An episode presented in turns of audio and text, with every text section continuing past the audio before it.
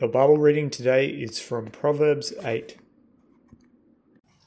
On the heights beside the way, at the crossroads, she takes her stand. Beside the gates in front of the town, at the entrance of the portals, she cries aloud To you, O men, I call, and my cry is to the children of man. O simple ones, learn prudence. O fools, learn sense. Hear, for I will speak noble things, and from my lips will come what is right, for my mouth will utter truth. Wickedness is an abomination to my lips. All the words of my mouth are righteous. There is nothing twisted or crooked in them. They are straight, they are all straight to him who understands, and right to those who find knowledge. Take my instruction instead of silver, and my knowledge rather than choice gold. For wisdom is better than jewels, and all that you may desire cannot compare with her. I, wisdom, dwell with prudence, and I find knowledge and discretion. The fear of the Lord is hatred of evil. Pride and arrogance and the way of evil and perverted speech I hate. I have counsel and sound wisdom. I have insight. I have strength. By me kings reign, and rulers decree what is just. By me princes rule, and nobles, all who govern justly. I love those who love me, and those who seek me diligently find me. Riches and honor are with me, enduring wealth and righteousness. My fruit is better than gold, even fine gold, and my yield than choice silver. I walk in the way of righteousness, in the paths of justice, granting an inheritance to those who love me and filling their treasuries.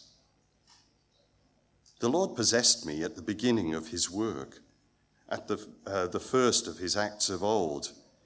Ages ago I was set up, at the first, before the beginning of the earth.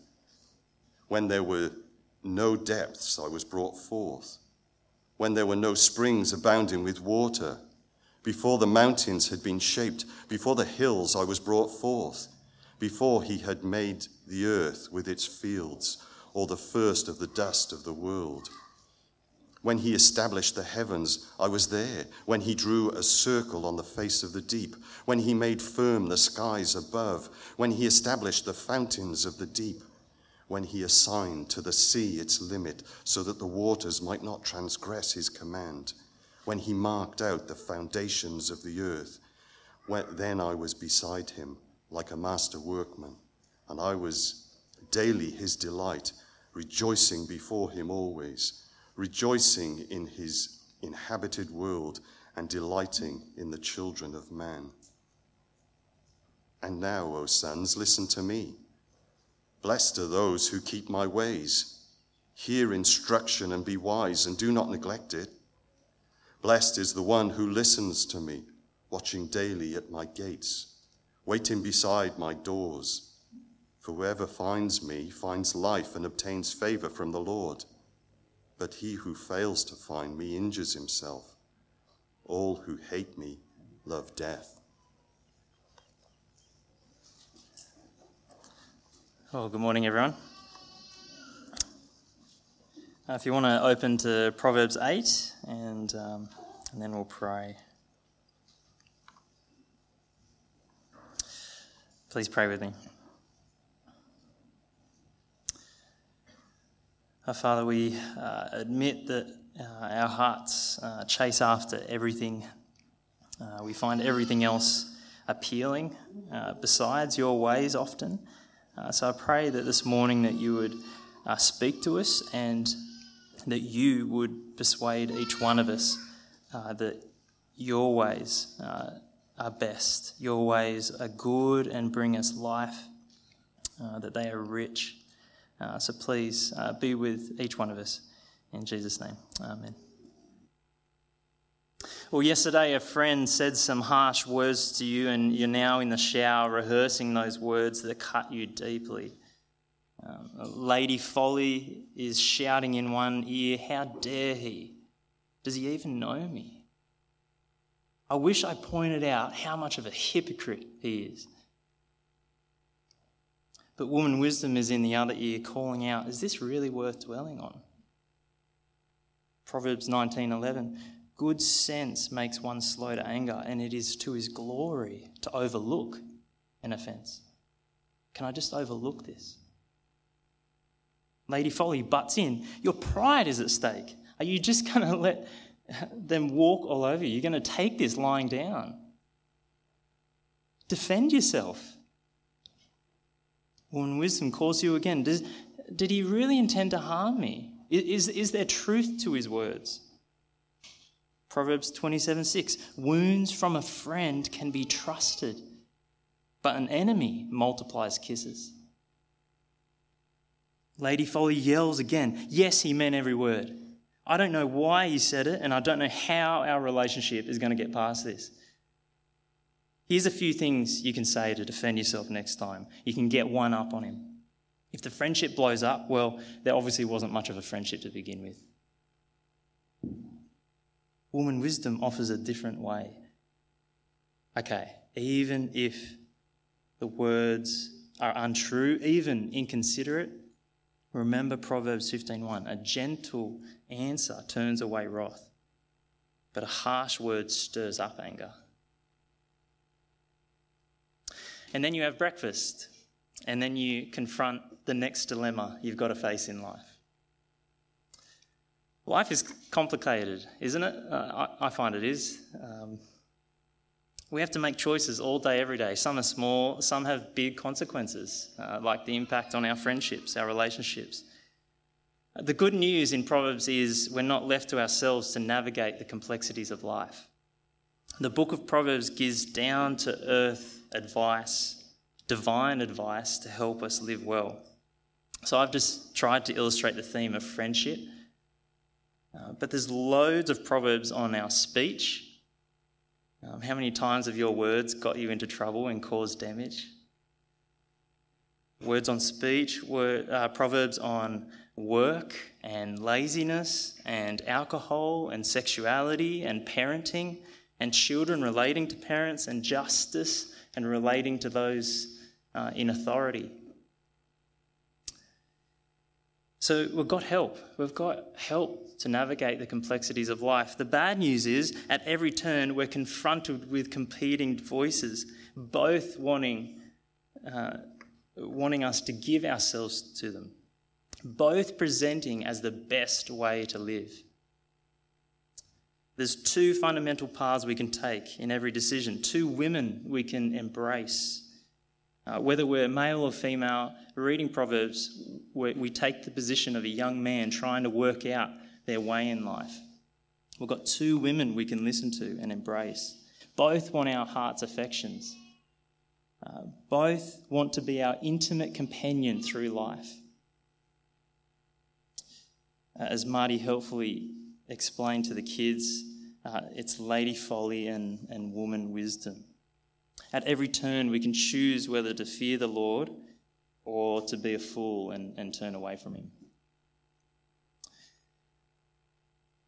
Now, I think sometimes I'm a bit dull. Um, uh, when we use the term foolishness and wisdom, they just seem like abstract terms in my mind. Um, what, what's actually, what's the choice? Um, how would the original hearers in Israel from Solomon's day onwards, how would they have heard this choice? I think it'll help if we just pause and consider that so that we understand what choice we're making. I think a clue here is that both ladies are crying out from the high places where God's temple or idols were worshipped. And more broadly than that, one results in destruction the other results in life and blessing. To a Jewish person, they would be thinking of Deuteronomy, uh, whether they are in covenant faithfulness with Yahweh or choosing to worship idols. Uh, in their case, Baal, who offered fertility and, and life and blessing. So the personification of these two women really means the choice isn't an abstract one. It's not just an ethical one, it's a relationship. Who are we going to give ourselves to, Yahweh or Baal? for the original audience? Who do we think is going to give us life? Whose love is best? Who's going to enrich our life? Are we going to be faithful to Yahweh or are we going to commit spiritual adultery, adultery with idols?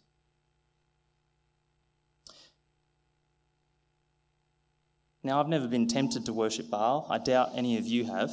Um, but idols just have different faces today, don't they? Um, if you take any created thing and you make it an ultimate thing, you must have this thing to live. You've made an idol.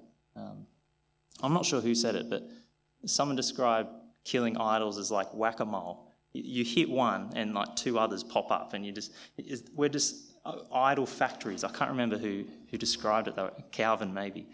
Um, I don't know. Marty, you could tell me. Yeah, Calvin. Okay.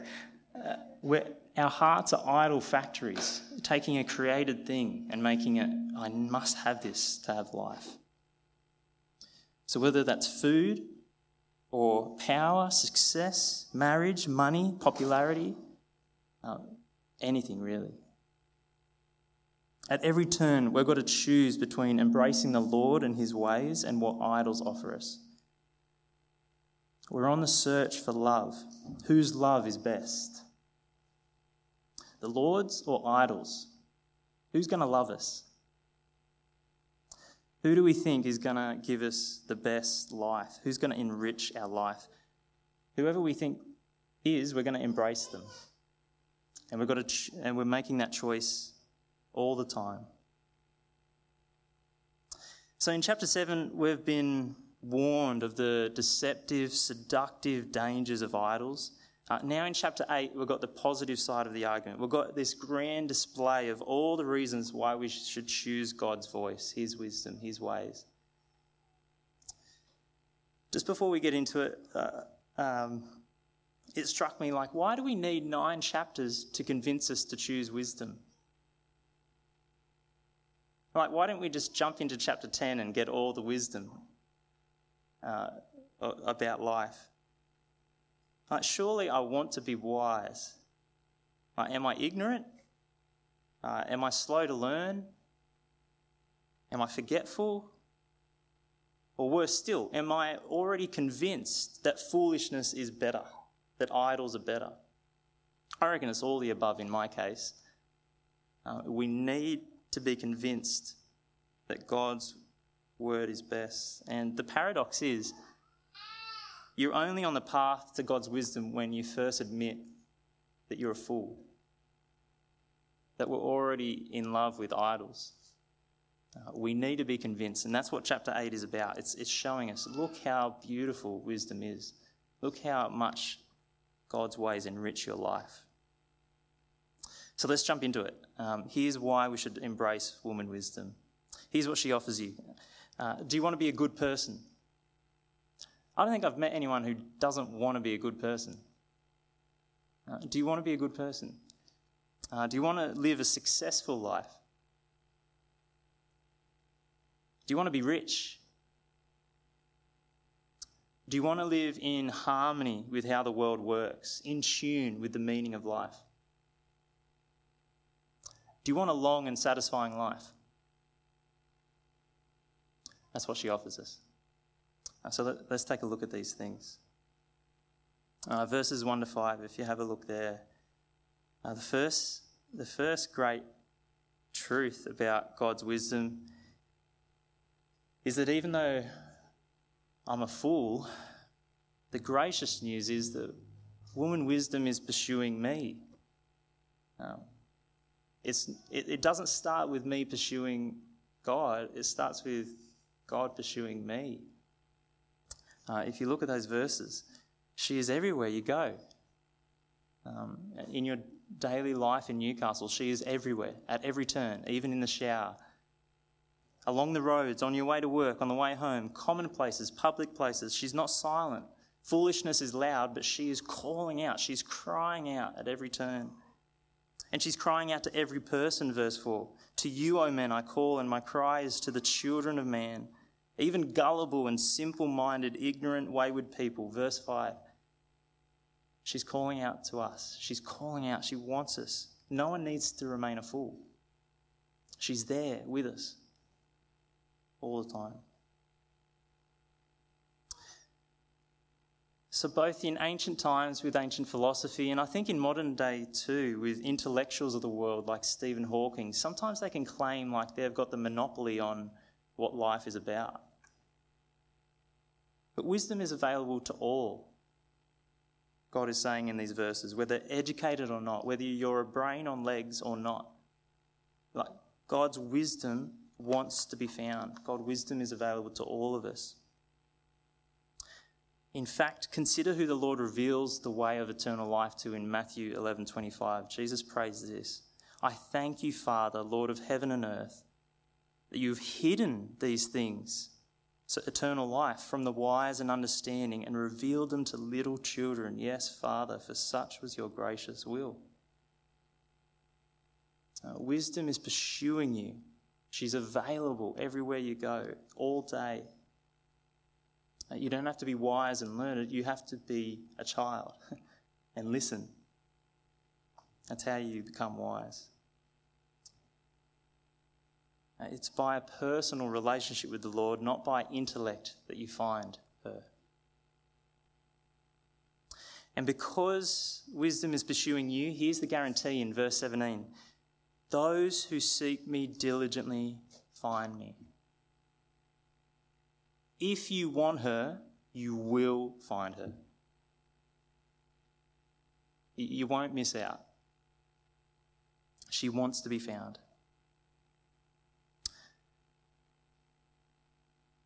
And if you want the company of truth in your life, if you want the company of what is good and right, if you want to be prudent, uh, if you want discretion in making your choices, if you want to stay away from pride and arrogance, twisted speech, all that's evil, then woman wisdom can introduce you to these things. She is the way to be a good person. Now, I don't, know about you, but sometimes the righteous thing to do is just not obvious, I, I find. Some things are obvious, um, other times it's, it's really hard to work it out. there seems to be an emphasis in these verses on words and, and just reflecting on my own words, like knowing my own motives is really tricky. Like, am I saying this thing to be honest or to gossip? To provide relevant information or to try and defend myself? Am I saying this to give helpful advice or because I just need to be needed? Wisdom helps us navigate these motives in our hearts, helps us be wise in understanding them. We need her to do that. We need to listen to her to do that.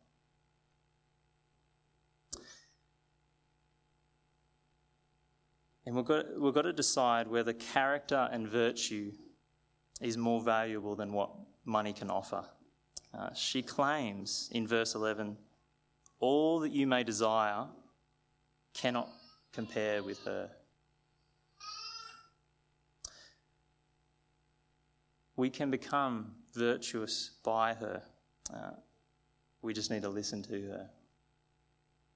So she is the way to be a good person. And the flip side is, even though she's better than all that you can desire, including riches, she then is the key to success and riches verse 14 to 21. Uh, wisdom isn't just head knowledge, it's, it, it's really practical. It's how to live well. Uh, we need her counsel to make the right plan. We need uh, sound judgment to be resourceful. Uh, we need her power, her boldness to actually carry out the plan for it to be successful. If you don't have those things, your plans will just flop. Uh, let me give you an example of a plan flopping. Uh, the other day, when uh, leaving the house, very simple activity. I thought, I'm going to leave the house, I'm going to lock the door. When I return, I'll open the door and enter. That did not happen. Um, I looked at the bunch of keys. It had my car key, had a bunch of keys. Okay, I've got the house key. I leave. I come back home, and my purple house key isn't on the ring. I couldn't get in. Uh, I'd forgotten that I'd given that purple key to a visitor the previous week. Now, that is a very simple situation in life, but I need wisdom for my plans to be successful. Uh, we need wisdom every step of the way. Success depends entirely on her. Any success in our life is due to her. Um, so the connection to riches becomes obvious then. If, if she's the key to success, then that's going to result, uh, give results. In financial terms, that's going to bring wealth. So I think you see it in the Salvation Army movement um, in England when it started up. They just focused on serving the poor and giving them the gospel. Here's the thing though, the gospel turned these people into like reliable, hard-working, diligent people who then became middle class. It, it actually resulted in well-being. She is the key to success and, and riches. And the same applies to leadership. Kings and princes, whether they recognize it as God's wisdom or not, if they have any success, it's because of her. It's because of her. But even for them, it's not, the main goal isn't the wealth. Um, we need to get our head around this. The main goal isn't the wealth.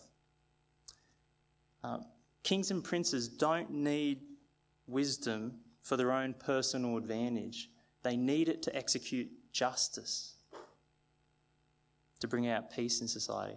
That's the real riches they need it for. The key here is verse 19 My fruit is better than gold. So the results I give you is better than money, better than fine gold, my yield than choice silver. So, Tim Keller kind of help, help me understand this. Hopefully, the way I say it can help you. Success, although wisdom brings about success, success isn't what a wise person is aiming for, primarily. They hope to get success, but it's not the primary goal. So, success, whether relationally or financially, is just a byproduct. A wise person seeks something more than riches, this better fruit.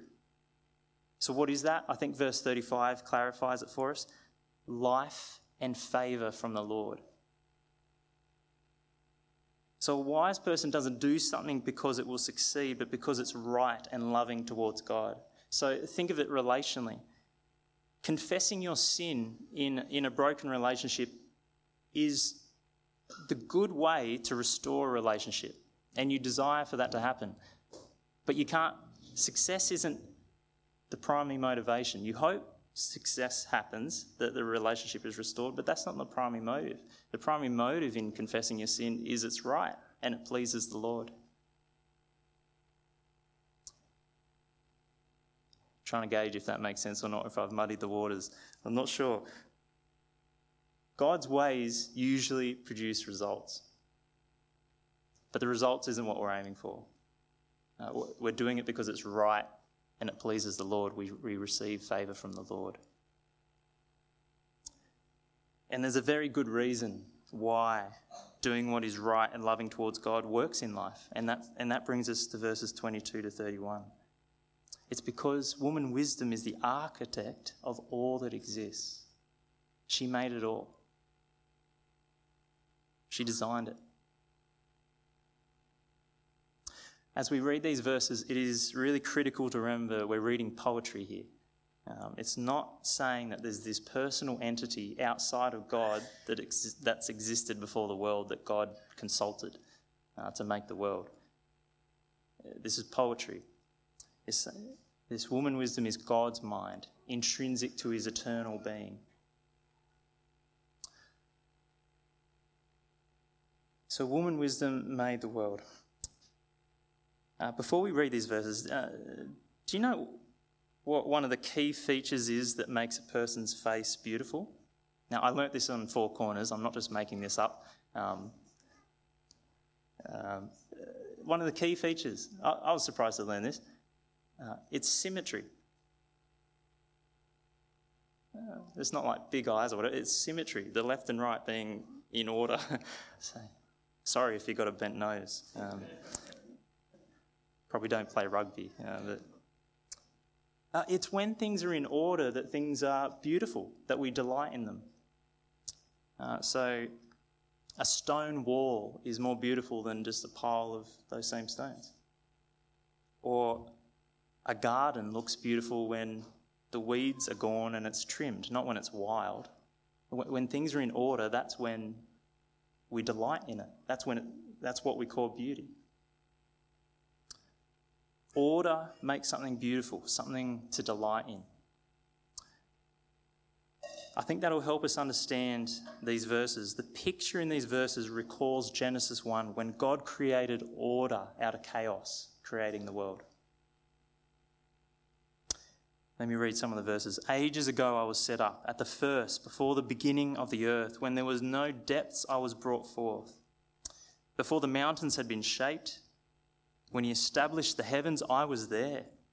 When he assigned to the sea its limit, so that the waters might not transgress his command. When he marked out the foundations of the earth, then I was beside him like a master workman. And I was daily his delight, rejoicing before him always, rejoicing in his inhabited world, and delighting in the children of man. Uh, wisdom wasn't just there observing, she was the agency through which everything came about, including you and me. Wisdom was God's architect. God looked at wisdom and said, You are absolutely necessary, indispensable for ordering all things, making things beautiful, to delight in. There's no speck of our life, no aspect of our life that wasn't made by God's wisdom. Now, here's the, here's the implication for us to live in harmony with, with the way the world works, we need to listen to the architect who made it.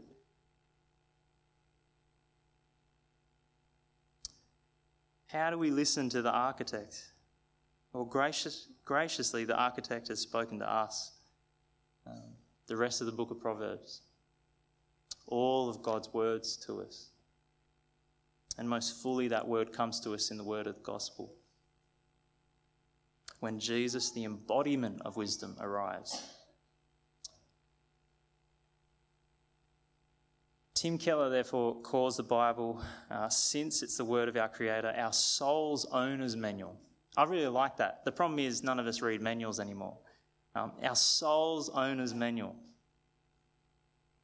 So I'm going to I'm gonna tweak it a bit and call it our soul's YouTube tutorials. Uh, I did watch one the other day to tie a Windsor knot. Um, that's where I go to to work out life. I'm not. I'm not sure if I should be suggesting that or not. Uh, so the question is: Do you treat the architect's words as the place you go to to work out how to live well, or do you listen to Jordan Peterson? Now, I want to make a, a nuanced point here. You can listen to Jordan Peterson.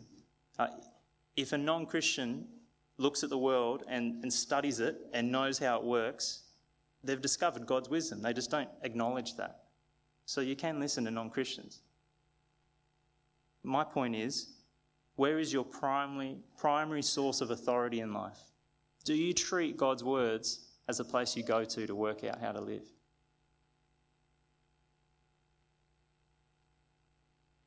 Why wouldn't we? We'd be a fool not to, wouldn't we? this is the architect telling us this is what life, this is how it works. This will make it ordered and beautiful. You'll delight in it. To listen to woman wisdom is to live in harmony with how the world was designed. That raised a question in my mind, maybe it has for you as well if that's the case, why doesn't it feel like God's ways are best? So often it just doesn't feel like it's the best way. Like acquiring possessions feels more valuable than giving. Uh, or leisure is more enjoyable than serving. Or retaliation feels more satisfying than turning the other cheek. Or demanding our rights feels more just than laying them down and letting them go. Or gossip is more exciting than self control. Why is that the case? Without going into each of these things and, and looking at the real cost of choosing these options, I, I think the opening chapters of Proverbs gives us a few answers. First, foolishness doesn't come to us saying, hey, I'm foolishness, choose me. It comes to us saying, here's a better wisdom. Here's the best way to live. It's a counterfeit, it's a false way to live. It pretends to be wisdom in a sense. That's why we need to be warned don't be seduced by her. Don't choose her path. It just leads to destruction. So we need discernment to listen and, and work out which is really wise. And, and I think the second reason is since Adam believes Satan's deception in the garden, by nature, we're prone to believing that same lie. We already are in love with Lady Folly. So, if we can't even recognize foolishness when we see it, and we actually desire it more than true wisdom a lot of the time, what hope have we got? It would be a bad place to end the sermon. The hope is woman wisdom is pursuing us. She's calling out to us. and she's offering us something better. We need to see that she, she offers us something better. Uh, doing something just out of duty will work for a moment, but really, if you want to live in God's ways, we need to be convinced that God's ways are good.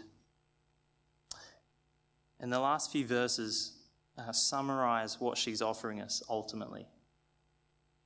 Let, let's hear her words. Oh, my sons my sons. She's not some stranger. She's no adulteress like Lady Folly who offers us excitement in the moment, but who really is just wanting us to die. Oh, my sons. She can call us that because she's the architect who made us. The love she offers isn't just the thrill of a one night stand. The love she offers us is the steadfast care and affection of a mother who only wants our good all the time. She offers us love, but I think it's a different kind. Here's what she says, verse 35 Whoever finds me finds life and obtains favour from the Lord. But he who fails to find me injures himself. All who hate me love death. To be in relationship with woman wisdom results in favour from the Lord. It's to receive the love of God, it's to be in relationship with God. It's to be in harmony, not just with how the world works, but to be in harmony with our Maker, knowing His love for us, His approval of us, His delight in us. So, what does it look like to respond to woman wisdom? What, is it, what does it actually look like? We need to find her. Searching diligent, diligently for her. With a guarantee, remember, that if we do, we will find her. She wants to be found. She's available. She's everywhere we turn. And this looks like listening. Daily watching at her house, always waiting beside her doors, constantly, diligently looking for her. So, what does that mean practically? It really will be seen in how we treat God's words. Do we look at the rest of the book of Proverbs, the rest of God's words to us, our Maker's words to us, and treat them as the guide to life, the way to live best? Do we listen to Proverbs when it tells us uh, how to use our words, how to work faithfully, how to treat those in authority over you, how to treat your parents and your spouse and children and so on. Are we listening? As a church, are we listening to God's words individually in our families? And not just Proverbs. the book of Proverbs. Uh, we're going to read the whole manual. We're going to watch all the YouTube tutorials. Uh, and these tutorials point to one direction, one, not the band, in, in one solution, the one example to follow. And not just the example, otherwise it's down to our own effort, but the one Saviour, the one solution, who is our wisdom, who gives us his wisdom, who lives that perfect life of wisdom on our behalf so that we have the favour of God. Colossians 2 3 says, In Christ are hidden all the treasures of wisdom and knowledge. He is our wisdom. Life is complicated, but Christ is pursuing us through His word.